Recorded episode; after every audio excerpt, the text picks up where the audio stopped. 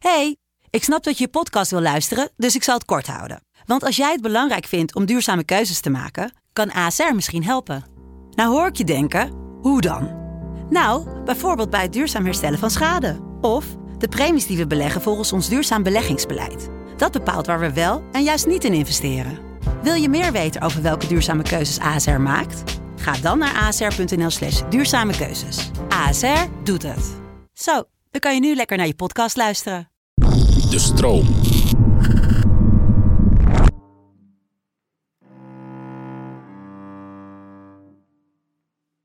Nee, zeg het wat vaker. Je verdient het. Laat ze het uitzoeken. Tot hier en niet verder. Aan jouw lijf geen polonaise. Geef jouw portie maar aan Vicky. Jou niet gezien. Cancel die afspraak. Gewoon omdat het goed voelt. Wat gaan ze doen?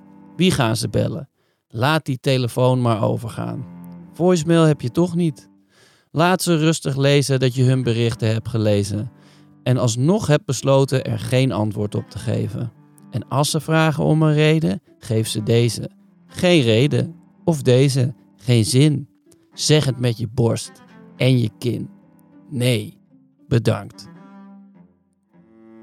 Je luisterde naar professionele tips voor een comfortabel leven. Ik hoop dat je wat aan deze tip hebt gehad.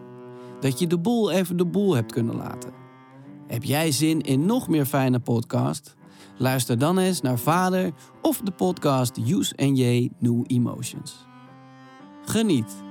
Liefs, Pepijn.